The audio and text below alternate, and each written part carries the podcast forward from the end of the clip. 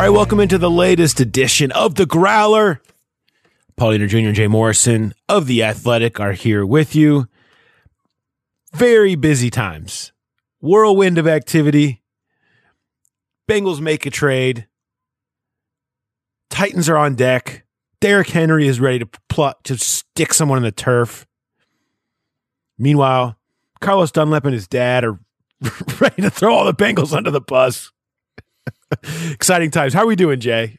Doing well. Well, one step closer to the buy. One step closer to the buy and a lot less to worry about when it comes to the trade deadline on Tuesday. So uh, there is a lot of good things happening here.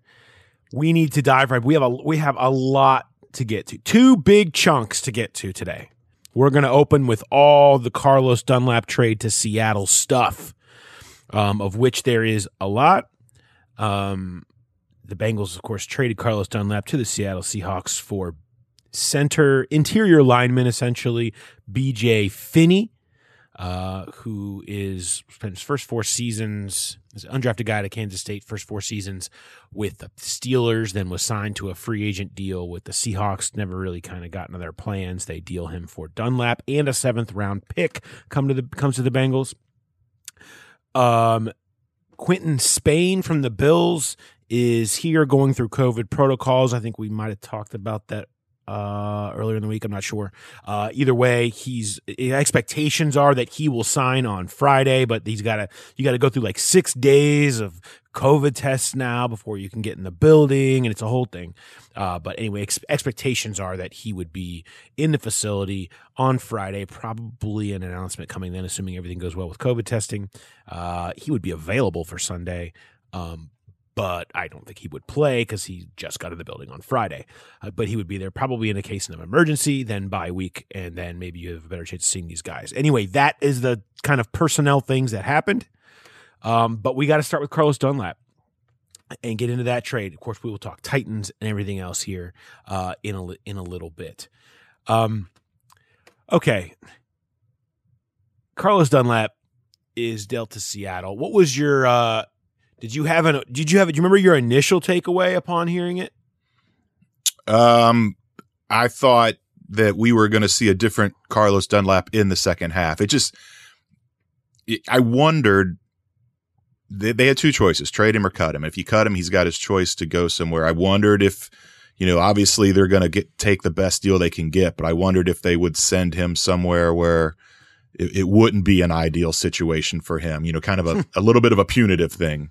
Um, so I, I, was a little surprised to see it was Seattle, but then again, not surprised. They're an NFC team. They just played them last year. They will never have to, you wouldn't assume, face Carlos Dunlap again. The next time the Bengals play the Seahawks is in 2023. Um, who knows if Carlos is still playing at that time? But I think it's, I, I didn't think they got as much as they they possibly could have for him, but when they they you wake up that morning and they've told him to stay home from practice and they they they make the trade that quickly um it it was kind of just get what you can get get the guy out of the building get him get the whole situation behind you um, but I do, I think this is going to be great for Carlos. I think we're going to see what we saw last year and that he had seven or he had eight of his nine sacks in the last seven games last year. For whatever reason, he turned that switch on. We know the reason why he's going to turn the switch on this year. And Seattle is a, a really good team. They are desperately need a pass rusher. He's going to get all the snaps he wants out there. And I do, I think he's going to have a big year, big second half it's a great deal for Seattle. And man, the Seahawks just feast yes. off of disenchanted guys coming there and loving the atmosphere in the building there. It has happened for a number of years. They've taken these types of guys on and they have thrived. Uh, I guess Jamal Adams would be the latest. You know, I mean, he was disenchanted with the Jets and he's there now. But it, I, I, I mean, I agree. I, I think Carlos is going to have a, a, great run in Seattle. I also think the Bengals made the the right decision for them right now. Um, I, I just think you take he's a great fit for this the Seahawks scheme. He also realizes, look, he, he's this. I mean, I guess there's a chance, more than almost certainly, the Seahawks are not taking on that eleven million dollars next year. Okay, they they don't want that 2021 contract. Nobody wants that 2021 contract. The good news for them is they don't have to take it. The Bengals take on the dead cap hit, and Seattle just walks away scot free next year. Uh, so Carlos is in a contract year as well. So you throw a contract season where he eh, his reputation is uh, on the line for everything he's been for one, one more contract. Whatever he's going to get is going to be based on what he does these next nine games in Seattle. He knows that. You know, he's got his fresh start. He's got to impress people who are all looking at him to come in and help save the day, which you know, which means you take away the problem with Carlos Dunlap. And that is the effort thing. It's the try hard thing. You know, you're gonna get you're gonna get the best of him. And I, and and then if you start getting into near postseason stuff, same thing. You're gonna start to get the best of Carlos Dunlap. Whatever he has left in in that tank I do think Seattle's going to get the best of it, and I think it's a great deal for them and an easy deal for them. Um, that said, I think this is also a great deal for the Bengals because it just had it's an addition by subtraction. It had to happen. You you know they just have they have much different needs and issues. The, the Seahawks can't rush the passer. Uh, the Bengals want people to want to be here. You're kind of dealing with different levels of team building right now. Uh, so they just they, they this had this had to happen. You know, we've talked about. I mean, how uh, long have we been talking about this now? Um, for a while, this needed to happen. I'm st- I still am surprised when it does.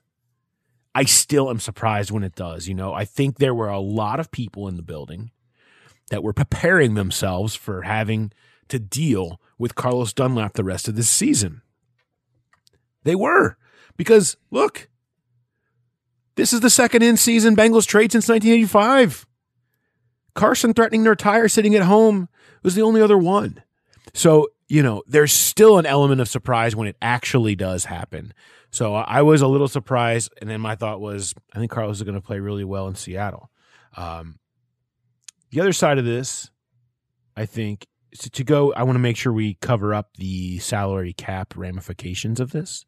Um, for those that care about such things. But, you know, when you get into trades and deals and swaps and money, it's, well, what does that look like? Because that's an element of this deal, too. Uh, the Bengals take on 6.3 million in dead cap this year, which, you know, sunk cost at this point. You get that's what you paid for half a season of Carlos Dunlap. It gets them 4.8 million in salary cap savings this year. That's what the Seahawks take on. So the Seahawks eat all that 4.8. So you get 4.8 back. You knew you were cutting him next year anyway. So that was going to be your $11.25 million savings on the 2021 cap. You still have to eat 2.25 in dead cap money, but you were going to have to do that regardless. That was already set. You knew you were going to let go of him after the year. So it was already set that next year you were going to save 11.25 and have to eat 2.25 in dead cap next year. What the trade does is it frees up almost $5 million for you this year. But you do get BJ Finney in the deal to help offset some of that. You take on 1.47 of him. So 3.3 is your net savings essentially for this year in the deal. And then obviously you get the player. Bengals have a team option for next year on BJ Finney at 4.37 million. Um, I call it a team option. It basically is. It's non-guaranteed contract set at that number. So, um, they'll have to if he plays and plays well and they think he's going to be the starter for them, they would pay him. Otherwise, BJ Finney is just sort of a guy they bought for offensive line help the rest of this season. Um, you know, um, I was going to say ahead, if you, you you take take the money out of it, take the stats out of it, take all that out of it. Maybe one of the the most important takeaways uh, of the whole trade is, I mean, Zac Taylor just got his fourth win. This is you you don't Mike Brown doesn't like to trade these guys and the fact that that the coaching staff was able to convince them that this needed to be done um, it it just I think that carries a lot of weight in that locker room. I don't know how close the the players pay attention to that kind of thing, but but they know there's there's a warring faction going on, and they see which side won. And yes, getting Carlos out, I, I, we talked about this where we thought I thought the players were mostly on Zac Taylor's side on this thing anyhow because they they watch the tape, they see Carlos isn't giving effort, they they see what he's doing on social media.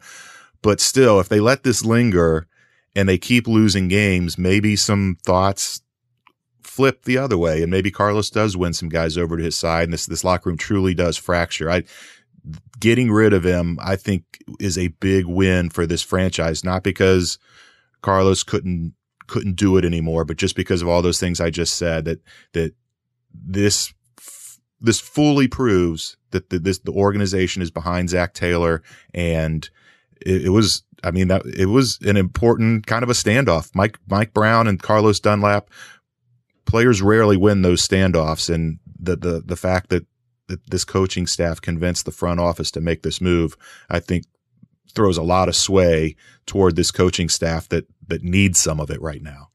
I, I completely agree. Here's another interesting thing with Carlos. And um, I, you know, I think if if you know, unfortunately, we spent too much time perusing his Instagram videos. I liked it when it was just him riding his bike to practice. Uh, instead, he's driving around Paul Brown Stadium to go in to finalize his deal. He's sitting in there, uh, you know, talking about how excited he is, and and it's it's all very surreal. But he mentioned this. I don't know if I think he mentioned it in one of his videos or maybe in some sort of post of some sort that I've read through, unfortunately, in recent days. Is that, you know, he was one to talk to Mike a lot and he would go to Mike's office. I mean, he, he would go up there quite a bit, actually, more so than probably.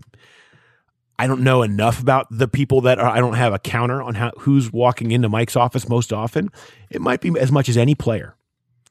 You know, is is Carlos is not afraid to talk to Mike there's a friendship there. There was a, a, a, a genuine connection.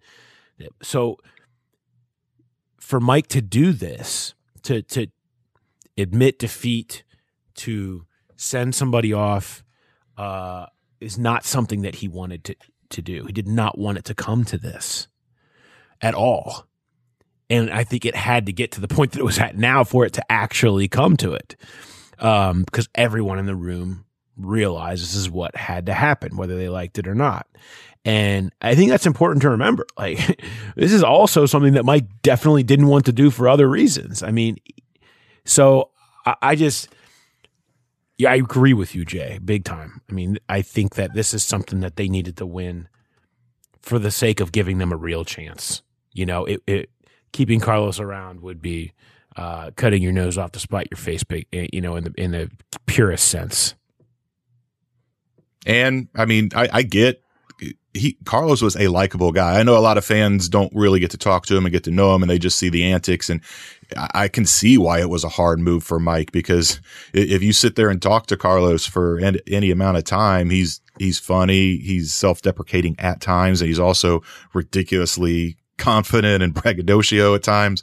Um, he's just a, an enjoyable guy to be around, and if he is having those kind of conversations with Mike, that that just makes it all the harder for for Mike. Mike's got this this loyalty gene to him, um, almost to a fault, and and oh, yeah. that that those that relationship would just take it to a whole nother level.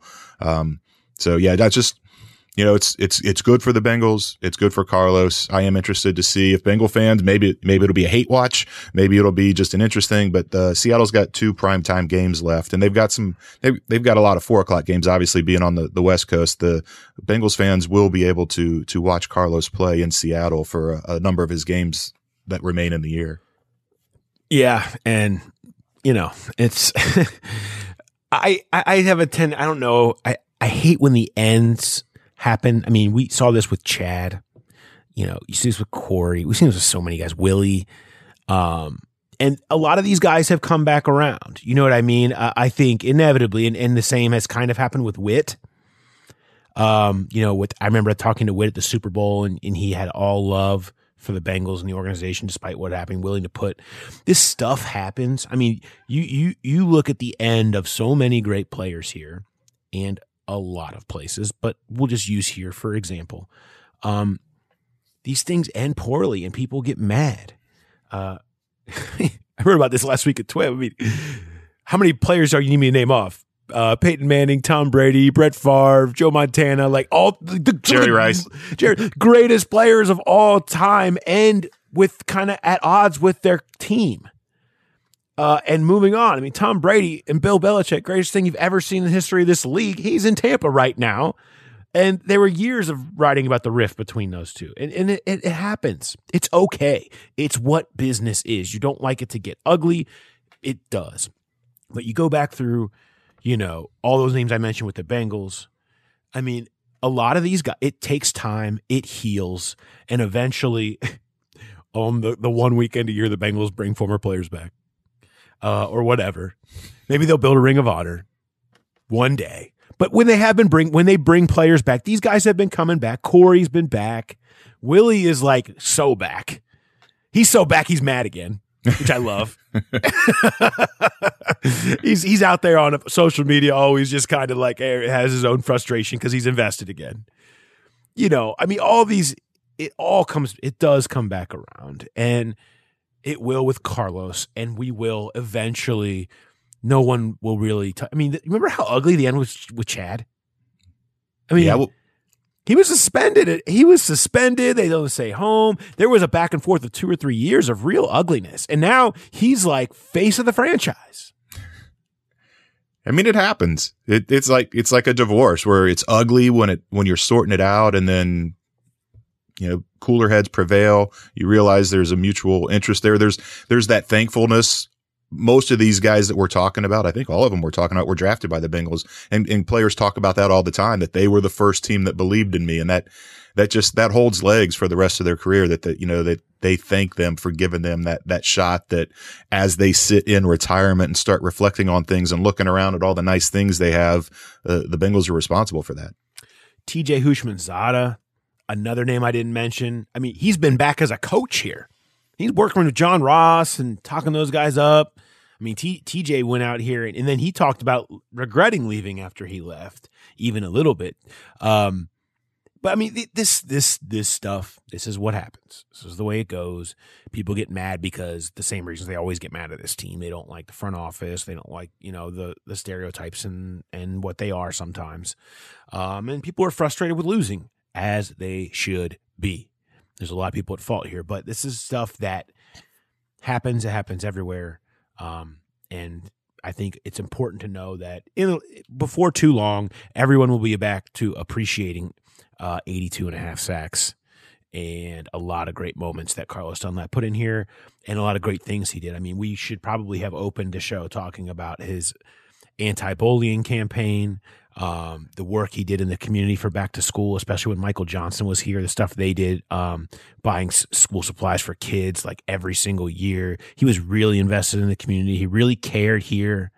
Um, you know, I, I think it, Cincinnati, he was proud to be someone who played here and lived here and he talked it up and, and it was really invest, literally invested in the community and that stuff matters. And, you know, um, it will be more his legacy here than any of the garbage that has happened, unfortunately, over the last however many weeks or months or whatever.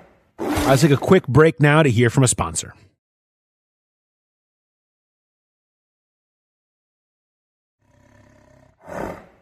Let's flip forward uh, to what the Bengals got and what they have now coming in the building. And that is BJ Finney and Quinton Spain. Uh, I mentioned the top of the episode what we know about where those are at. Spain should be in the building on Friday. Uh, once he gets through his you know, six days of COVID testing, you have to do now. Finney, similar concept, uh, won't be able to play this weekend because just not enough time on the turnaround on the trade. So he first would be available after the bye. So the, the good news for those two guys who probably won't play this weekend, um, unless case of emergency in the case of Spain, um, is they get an extra week, two weeks to learn the playbook, know what's going on, get a feeling for everything, and then we'll see if they end up in the lineup or what they the fit is, how, what that all looks like. Um, before we do, let's do this. Jay, you talked to our guy in Buffalo, Matt Fairburn, uh, about Quinton Spain, who was a starter there for a number of years. And you talked to, we brought Mark Kaboly back. I know you guys can't get enough of him. you can't get enough of Mark. Uh, but he is back because BJ Finney spent his first four years 15 through 19 with the Steelers, playing pretty well there. Uh, so here's some insight from those two guys uh, on Quinton Spain and on BJ Finney. Well, with uh, with Quinton, I mean, what what kind of what, what caused the split this year? It seemed like it was kind of a quick trigger. Yeah. Um, so they signed him last year to like a cheap, you know, one year deal. They brought in a bunch of guys on the offensive line and just let them all compete to, to see who would win jobs. And he won the starting left guard job, uh, played every snap, I believe. You can double check that, but I'm pretty sure he played every snap, um, including in that week 17 game. Uh, didn't allow a sack. And, you know, they brought him back on this three year deal that was kind of like a one year deal, the way they structured it. Um, you know, like a three years, 15 million, but really only like five ish of it was guaranteed. Okay. And the thought was that he'd come in and play left guard. Uh, and really, you know, when you kind of go through like the chain of events that happened, it would seem to lend itself even more to him playing. But, you know, Jon Feliciano, the right guard, got hurt. Um, he's just now getting back. And during training camp, they signed Brian Winters, who's also more of a right guard. And so what they ended up doing was they signed Daryl Williams, right tackle. He beat out Cody Ford in training camp. And Cody Ford, their 2019 second round pick, they moved him into guard. Initially, they did right guard because Feliciano was hurt. Then they got Winters, so they kicked Ford over to left guard like three games into the season or whatever it was. And, you know, at that point, it was Ford, Winters uh, at the two guard spots. And the weird thing with the timing was that Cody Ford got hurt uh, like three days before they released Quinton Spain. But my understanding is that it got to the point where Quinton was upset when he got benched. Mm-hmm. So before the Titans game, you know, you can, I don't know, I guess ask him about this, but he complained of foot soreness probably three hours before the Titans game and got put on the injury report and was a scratch. And then didn't dress. Same thing, you know, the foot soreness against Kansas City. And then that was when Cody Ford got hurt in the Kansas City game, hurt his knee.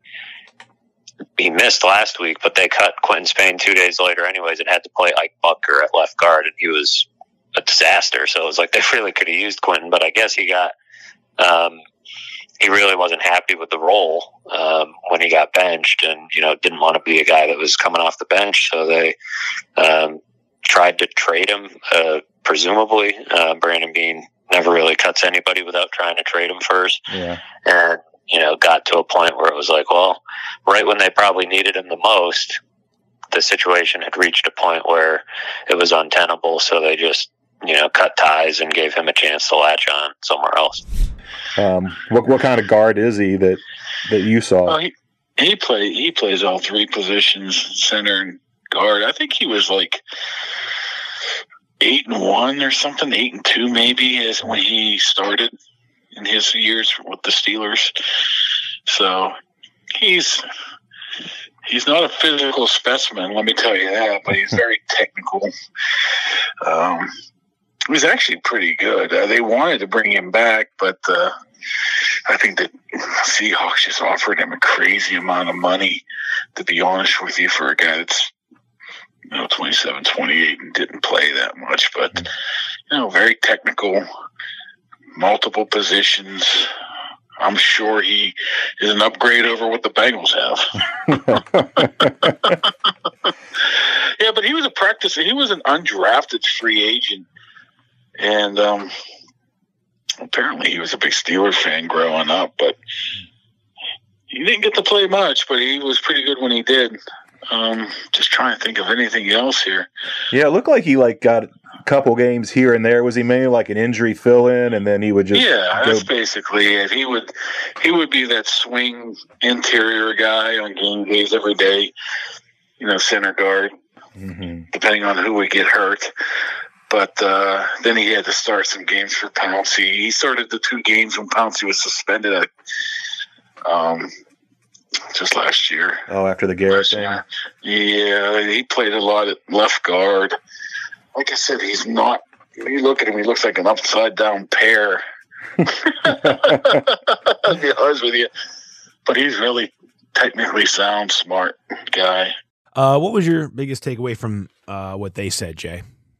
Uh, the biggest one was with Matt talking about Quinton Spain. Um, you know, you look they they brought him in last year on kind of a one year prove it deal. They brought in a lot of offensive linemen and just said fight it out, see who wins. Um, he he played great. They gave him a, a long term deal, and then they cut him after a couple games. And I was, I was like, you know, what what went wrong there? And and Matt was talking about how they they just had all these weird dominoes fall where they had to start shuffling the offensive line around, and it ended up where Cody Ford, their second round pick last year, they had they they he he was playing tackle. They wanted him still on the field, so they replaced Quinton Spain with him, and Quinton Spain kind of did a little bit of what Carlos Dunlap did. He he rejected. He he he was not happy with the demotion at all. Let it be known. Um, claimed he had a foot injury a couple hours before a game. They had to scratch him, and it, it looked like it, at first it sounded like, well, this is the same thing they just got rid of. What are they, what are they doing bringing this guy in? But, but Matt was adamant that that's not the case, that this was, he was, he, well, yes, he was frustrated, but he didn't, you know, go speak publicly about it. He kept it within the team and he is, he's a, a super intelligent player. He was well liked by all of his teammates. Um, he, he just, he said it, sounds like he's a malcontent, but that's really not what happened here. And and he was he said, you know, this guy he should be a starting offensive lineman in the league somewhere. He he said he should be starting right here. Um, but that that I think Bengal fans should be excited about that that they are getting a quality guy. Finney on the other, I mean, Finney can play, and Kaboly talked about how he thought he, he couldn't remember the exact number. I went and looked it up. Finney was 11 and 2 in games he started for the Steelers. And it was always like one here, two here, three. It was whenever somebody got hurt on either guard spot or center, they would put Finney in, but he always played well. Whether he is good enough to, to be a starting offensive lineman, I guess the Bengals will find that out. But you, a guy that can play all three positions and not have much of a drop off at all, you, you need that kind of depth. And it's, it's not, it's not an expensive get. Um, in especially when you look at the trade off with Dunlap's contract and Finney's contract. So I, I think both of these are, are, are good moves for the team. I don't necessarily think you're going to see either guy starting the rest of the season. Maybe you do, maybe you don't. But it was it was good to hear from those guys and get that insight on on what both of those players bring. Yeah, I mean, it, you get a couple of factors in there. You have how quickly can they learn what to do um, and get some chemistry in there. And then the return of Xavier Su'a-Filo and when will he be back? Which what what happens first? Um, you know, there is a couple. There's a couple. One thing I want to start with, and there's a couple other elements to these two guys coming in that's interesting. The one is just noticing the profile of both of these two guys. Now, granted, I think the most important profile of these two guys concerning the Bengals situation is uh, breathing interior offensive linemen. Walking. Uh, walking, uh, as far as we know. So that's important. So to to maybe make broad brush analysis of what the Bengals are looking for now off of this is I'll put this as my Surgeon General's warning on that. Um, however, that said, they did choose. They did go obviously go aggressively after. I mean, there there was no way the Bengals were the only team looking for Quinton Spain. They weren't. Um, and they could have picked whatever they were looking for off of Seattle's roster to try to make a fit there. The profile of these two interior offensive linemen is pass protector. Better in pass protection than run blocking. Um, particularly good as a pass protector. And I think that should be uh, sweet, sweet music to the ears of Joe Burrow and Bengals fans, and also a nod to look, this is who we are. This is who we're going to be. We should not be running from that. Joe Burrow is really good and just giving him clean pockets, we can rip people up, is I think what the team is saying with this in a little bit. And, and kind of the way they should look at it is, you know, a couple of guys, if you're going to be dropping back and throwing it 45 to 50 times a game, as they have, and using the pass game as the run game in a lot of respects. Pass protecting interior lineman that won't let Fletcher Cox disembowel Joe Burrow again is massive. that won't let Cam Heyward or any of these guys do what they're going to do and what they typically do. I mean, they Alex Redmond is not that. Alex Redmond is not a lot of things, but Alex Redmond is a hey, uh, I'm so I'm angry and I finish and I'm to get beat sometimes in pass pro. Right? This is the opposite of that. Um, and I think there is some value, and it's an interesting thing to watch in acquiring some guys that their specialty is pass pro, um, and could be very good sign for the future uh, of Joe Burrow's eh, ribs, other other various body parts. Uh, the other side of this is uh, with BJ Finney. Isn't he just a more expensive Billy Price? Isn't he the same thing as Billy Price? Well, I mean, technically, no. Uh, Finney came into the league as an undrafted guy and has worked his way into a pretty solid career. But I mean, we've seen Billy Price come on in relief, and in some games he plays well, other games he struggles. Finney, when he's been called on, has played well pretty much every single game. Yeah, you know, and I, I, I have said this since I was talking about how they have value in trading Billy Price around the draft, and I, you know, and Dallas was interested. But, uh, you know, the thing is, Billy Price, I think, is a starting center in this league. He is not a guard. He's not. It's okay. Like they've tried to do that. I don't think they they didn't evaluate him as being able to be a guard coming out. They didn't think he would be. They've had to because of situation. It has not really gone particularly well when he's played there. I do think he is a starting center in this league. And I think he kind of proved that a little bit when he came in, and we'll see how it looks this weekend. Um, assuming he's Trey Hopkins isn't able to come back from his concussion on Sunday. Um, we'll see how it looks on Sunday against the Titans. But, you know, if B- BJ Finney can do both, now you have a better version. And Finney at, you know, if you need him for next year at the four point, whatever we said, 4.4, uh, then you have that. And you, you can try to trade Billy Price to somebody that needs a center. And maybe they still try to do that at the deadline. Maybe they feel like, okay, well, we can just basically trade out Billy Price for BJ Finney now and maybe get another pick for him. I don't know. Uh, because because I do feel that. I, I I just think, you know, Finney gives you a little more flexibility, whereas Price has kind of proven that he doesn't. Yeah, he I mean, he I, I mentioned where he, some games he plays well, some he doesn't. It usually when he doesn't, it's at guard. Like earlier this year when he got pressed into he to service um, with the Su'a-Filo injury, and he was. I mean, he was a consensus first round pick. It wasn't like the Bengals just took some flyer on on the guy. Um, consensus top two rounds. I think there were a lot of people that thought he would go in the second round, but okay, still, but still, still that's still, quality. Two, first two rounds, that's that's good enough. And he just you know, he had a couple of injuries early. Trey Hopkins played out of his mind, got the big deal. Um, th- yeah, this is this is a huge game for for Billy Price, whether he gets traded at the deadline or not. I mean, he's he's coming up on the end of his contract. I, I do I think he has trade value, and I think he has he has a career. Even if he's not traded, I think he has a career elsewhere once once his contract's done here uh, with the Bengals because he can play center. He just he just got behind the eight ball with the injuries, started at the combine, uh, happened again in training camp, and Trey Hopkins raced past him. But that, that doesn't mean that, that he's not a quality center. That is correct. Uh, Zach, so that's kind of where they're at uh, with this. Uh, you know that the trades and the offensive line, and you know any scenario that takes an off the field distraction away that wasn't really giving you anything anyway, adds some some offensive line depth is a good scenario for the Bengals right now.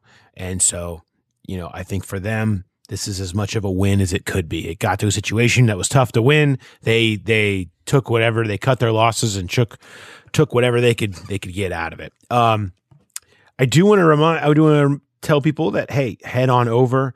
There we have lots of stuff on the site about this um, myself and Michael Sean uh, Duger from uh, Seattle have reactions on both sides of the Dunlap deal that's up.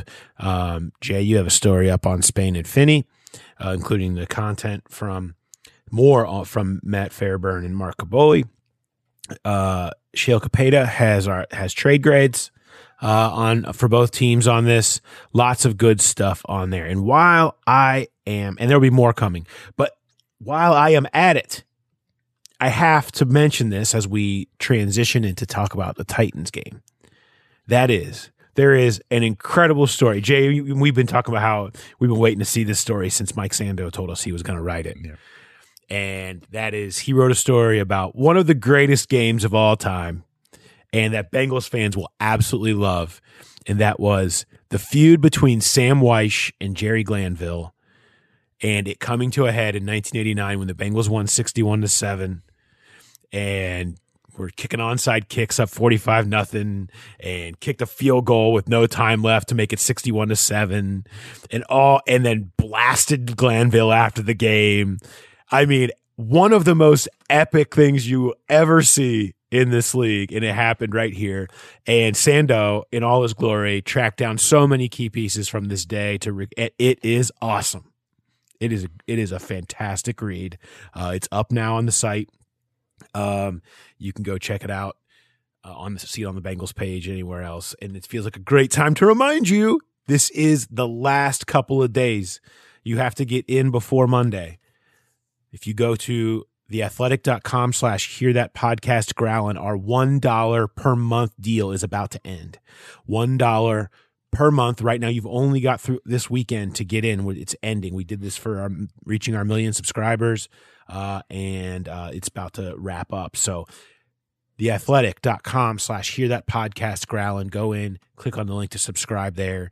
Um, and you will get $1 per month and get access to all of this the Glanville story, the trade reaction stuff, uh, Premier League coverage. Everton down a little bit after losing last week. That's okay. Still top of the table. You can read all about Everton, uh, killing it in the Premier League, uh, NBA bubble stuff. You name, I mean, you name it. We have every, you get it all for just $1 per month this weekend. So go and go to that link now, theathletic.com slash hear that podcast growling. Um, but really excited about the, the Sando story. It's awesome. It is great. All right, Jay, let's just take a quick break here.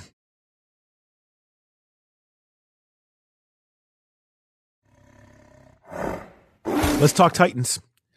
Um, as we put the drama of this week behind us, um, Derrick Henry. I mean, it, it, you start with Derrick Henry, but I think you'd be remiss not starting with Derrick Henry slash Ryan Tannehill. And it's kind of interesting because uh, Zac Taylor pointed out, and you know his connection, his whole career was based on working with Ryan Tannehill for a while. Four years at Texas A&M, four years uh, in Miami with the Dolphins, and Ryan Tannehill was his guy. Uh, and so I don't think anybody he he was obviously not surprised to see what has happened, but you have seen this renaissance of Ryan Tannehill in Tennessee, and he has benefited from Derrick Henry, but he has been the most efficient quarterback in football over the last year and a half since he took over there. 8.9 yards per attempt. And that's the key. They run it, but when they throw it, they get you. They do it effectively. They don't, it's not wasteful. And, uh, it, that's why they are 12 and 4 with him as a starter in the regular season and went to the AFC title game last year. It's I don't want to say mirror image because they were in the AFC title game last year and the Bengals were nowhere close, but it's it's kind of the same thing as we're seeing right now where the the offense could just moves the ball at will and has all this success and the defense that's what's surprising with Vrabel as the head coach their their defense I mean this could really be a shootout on Sunday because they're the the Titans are just terrible on third down. They you'll hear Joe Rexrode talk about this. Joe's got stats.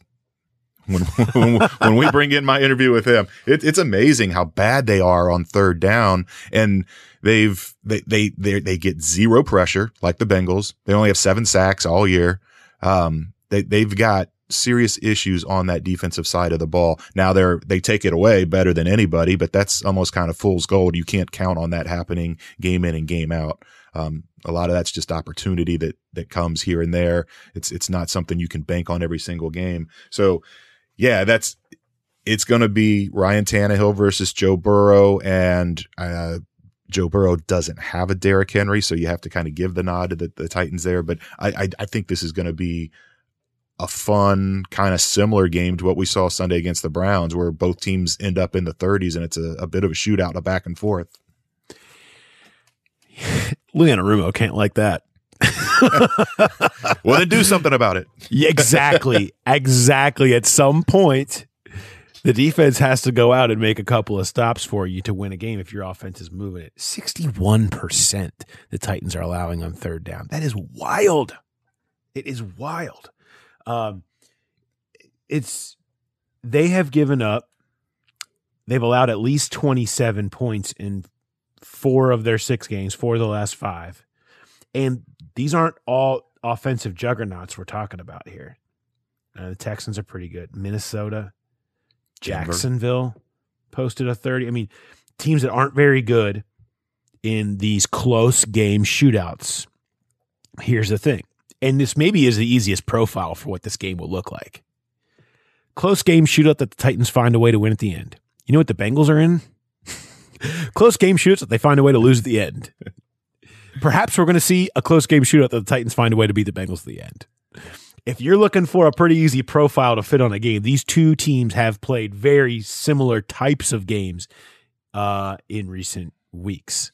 Um, so maybe we kind of know what this will look like.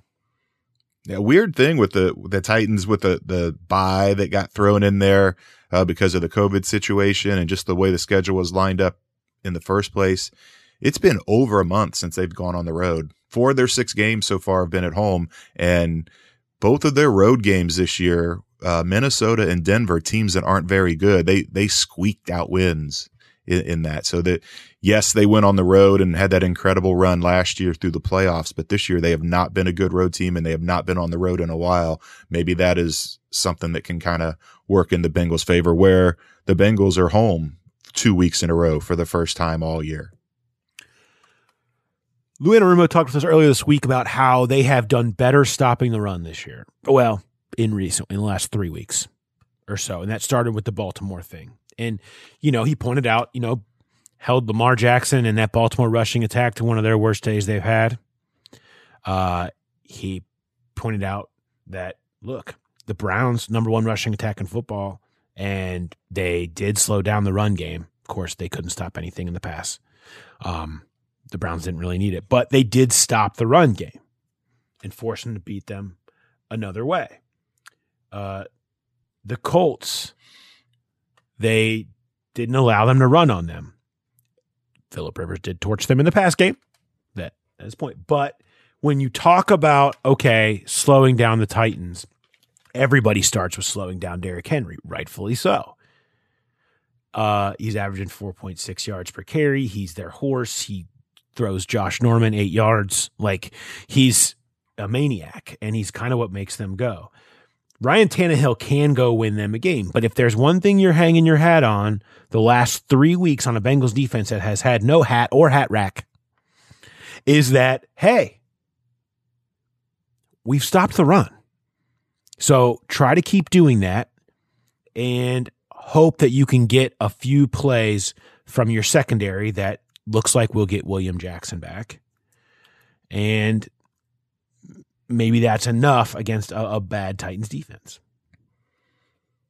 Yeah, I just I don't know. They, they have played better against the run, but uh, how much of that? The last two weeks they've held opponents under four yards per carry, which is kind of the, the gold standard what you want to do. But man, Derrick Henry, it's just he leads the league in yards after contact, and the Bengals are better against the run, but they're they're still missing tackles.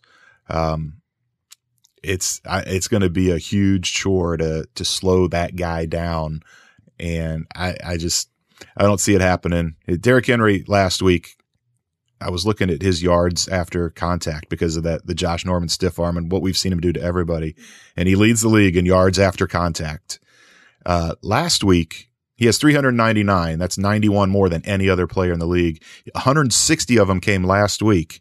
And if you remember who they played last week, they played one of the best defenses in football in the Pittsburgh Steelers, who, despite giving up 160 yards after contact to Derrick Henry, still lead the NFL in fewest yards allowed after contact. I mean, if Derrick Henry can do that to the Steelers, uh, it, it could be a, it could be carnage on that Bengals defensive side on Sunday. Oh yeah, are you familiar with carnage on the Bengals defense? Have we seen this?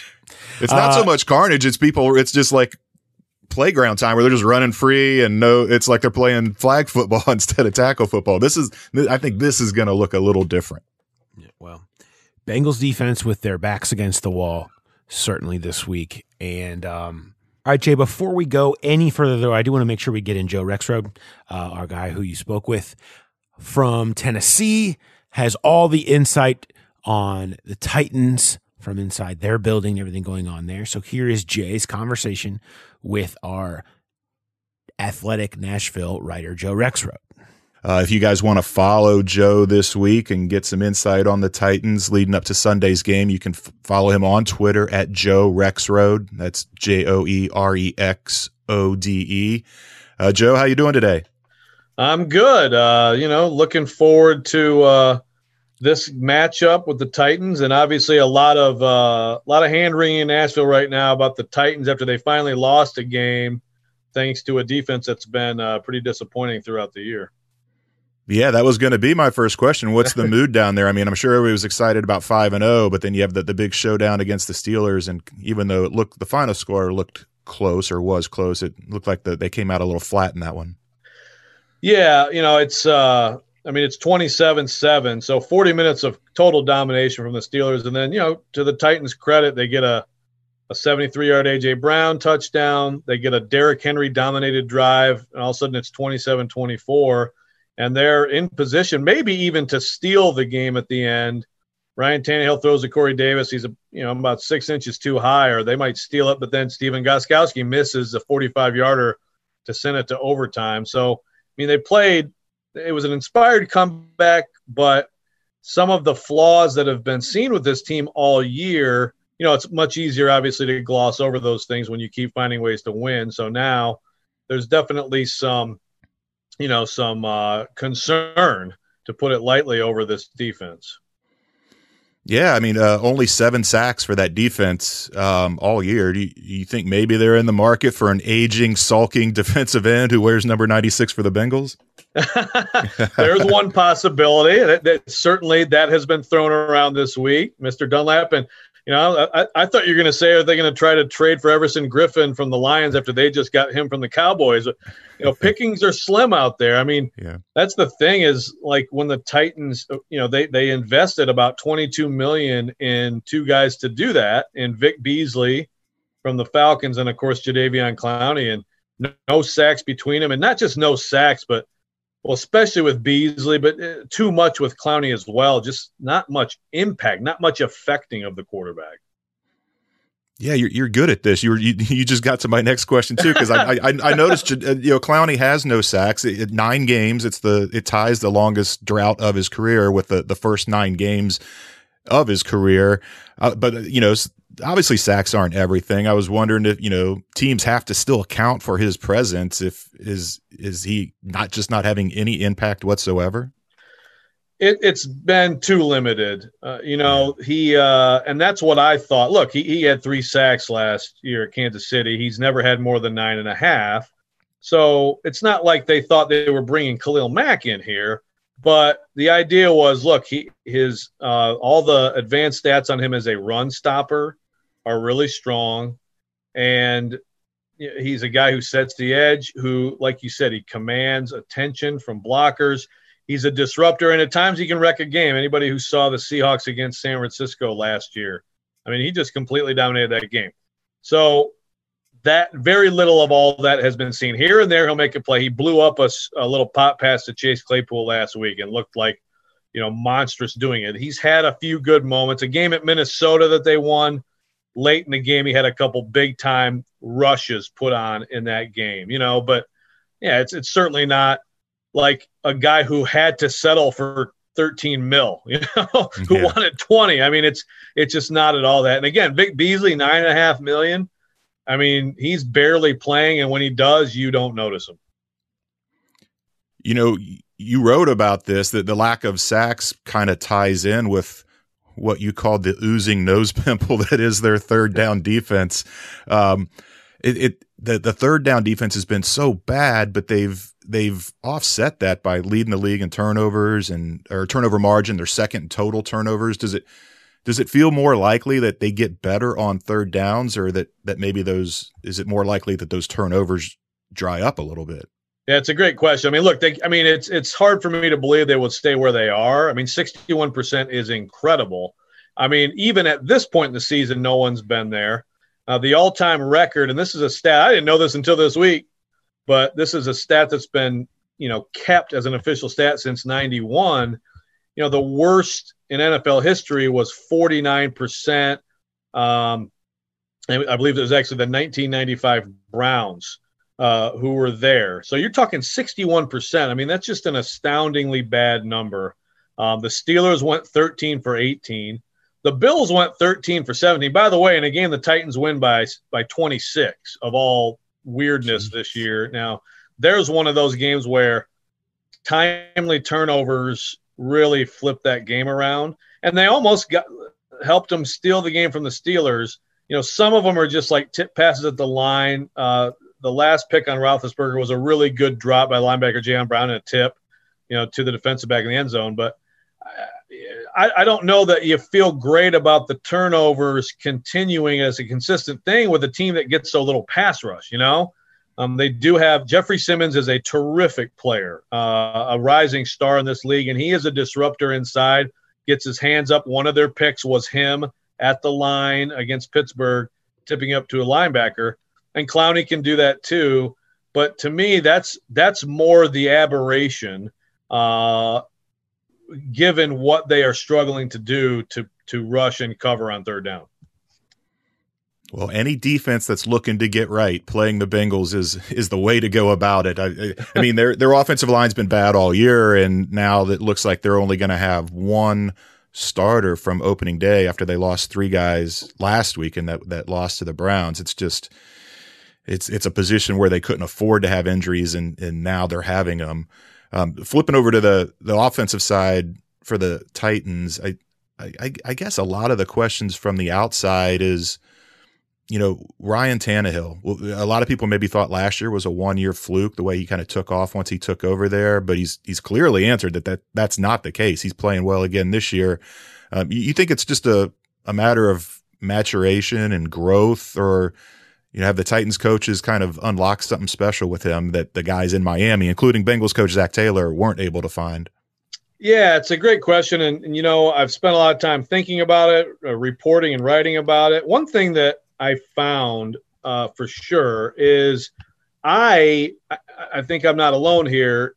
A little bit misun, misunderstood or underestimated his time in Miami. You look back at his numbers. I mean, he had multiple 4,000 yard seasons. He was actually having a terrific season in 16 under Adam Gase, uh, and then he blows out the knee. They still go to the playoffs, uh, but he was really playing at a high level. Now, high level like this, no. Uh, you know, 9.6 an attempt, 70% completion. He did last year. You know, it's it's that's him and that's Joe Montana in '89 uh, who have done that. So certainly not certainly a couple pegs below, but he was definitely better than I thought when I look back and even talking to people from them. Like, you know, you got to remember too how much of a run game did he ever have there? You know, again, you can talk about coaching and scheme. I think he fits in very well with Arthur Smith in this offense. And certainly he benefits from having Derrick Henry behind him. But I think that that's a mutually beneficial relationship. And Henry's numbers went way up last year as well when Tannehill took over from Mariota.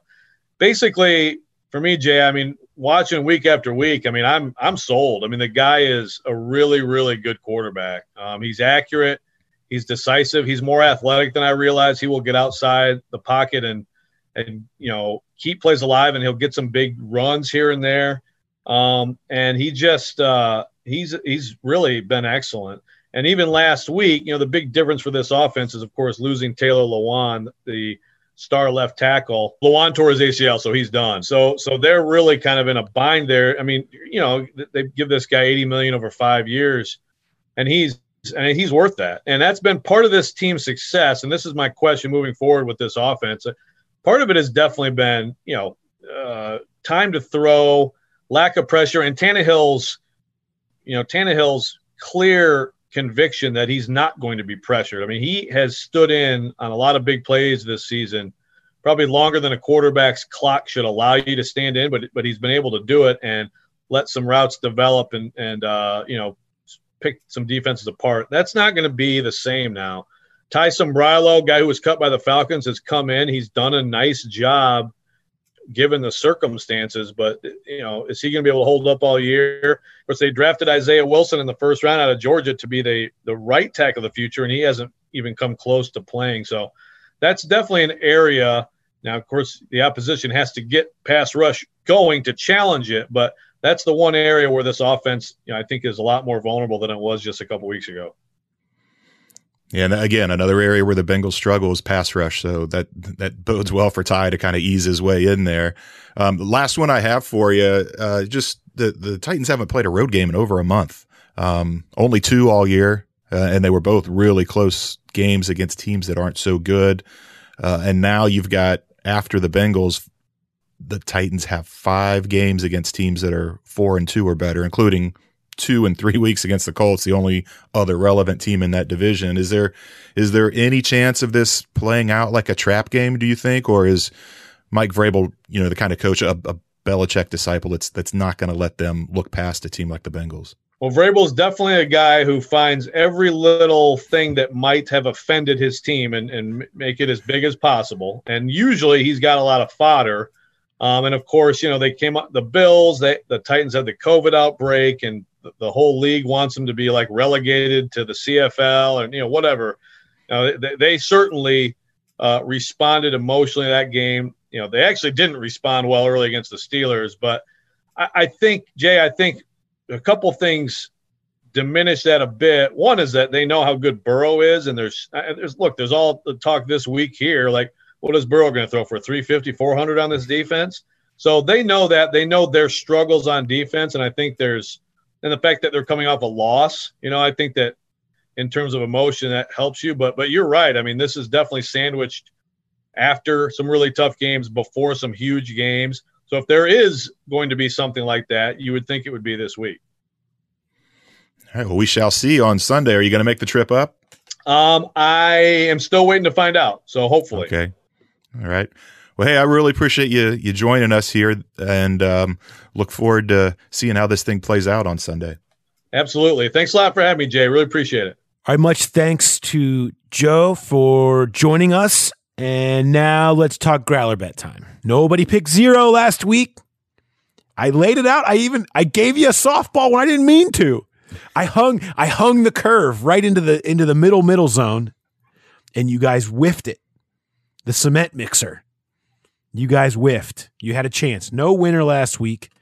Um, shout out to our two winners that we had the previous weeks. We're still arranging uh, the delicious 50 West and uh, optimistic Bobby conversation with them.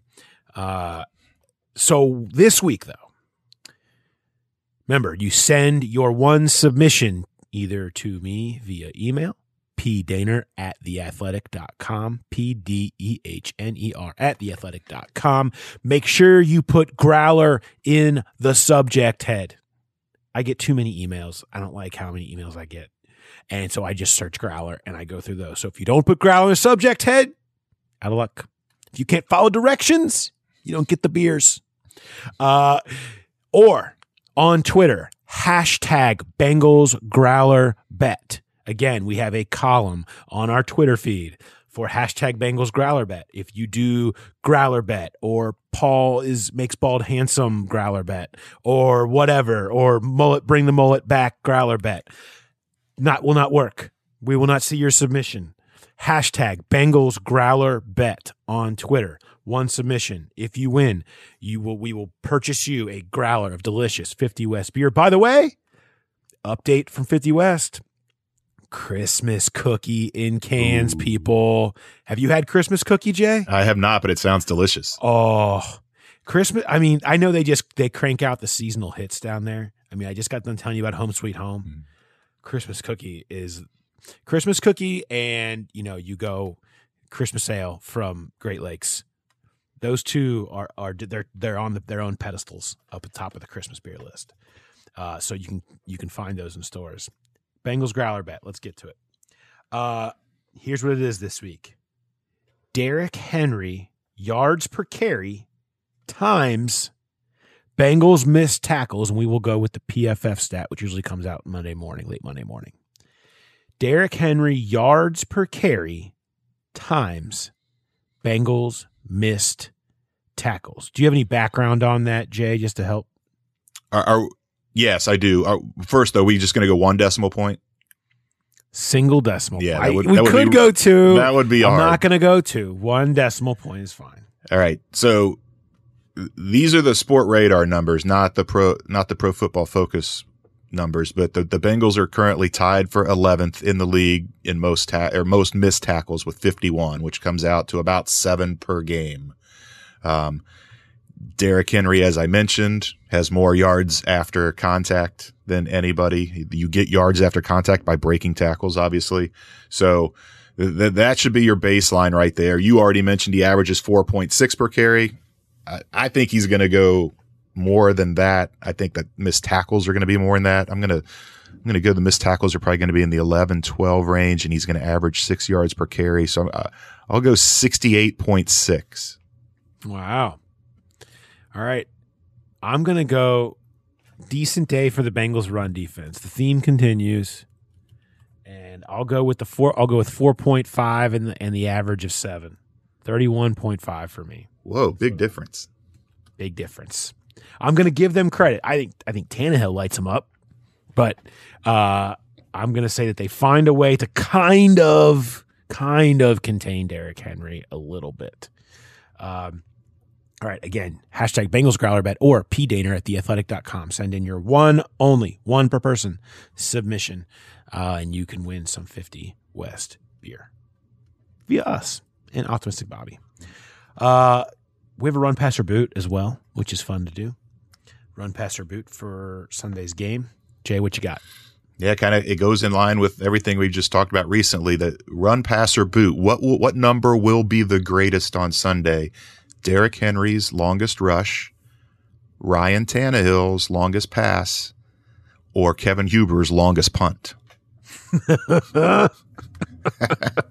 I love it.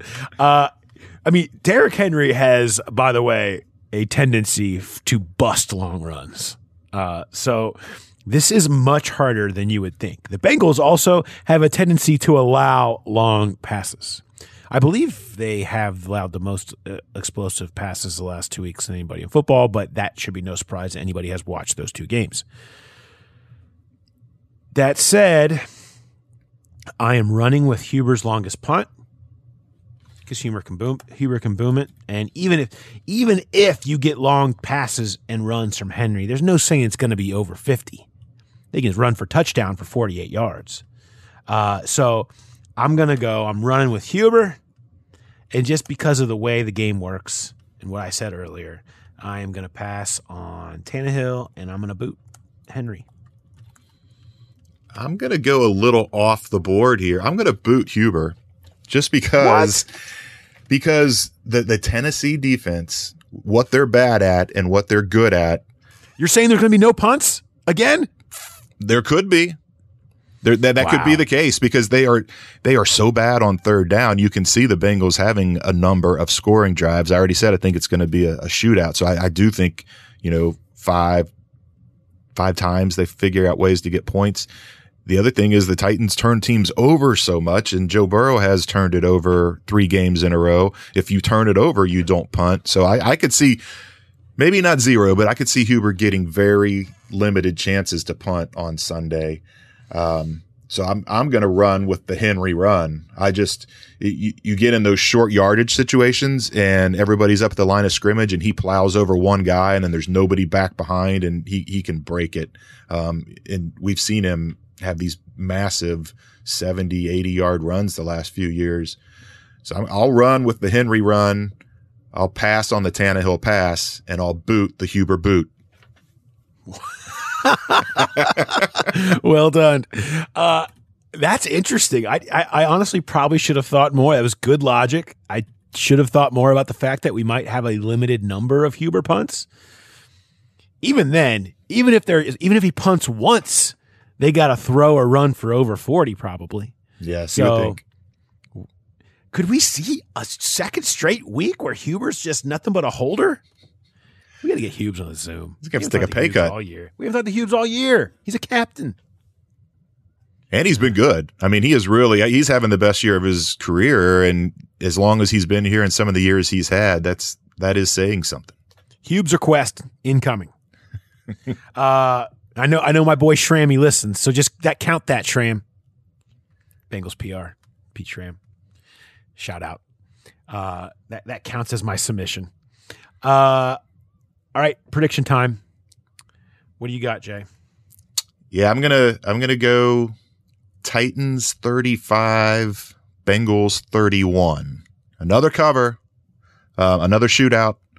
I don't know if it'll be another way to lose, but it will be a loss. it's always another way to lose.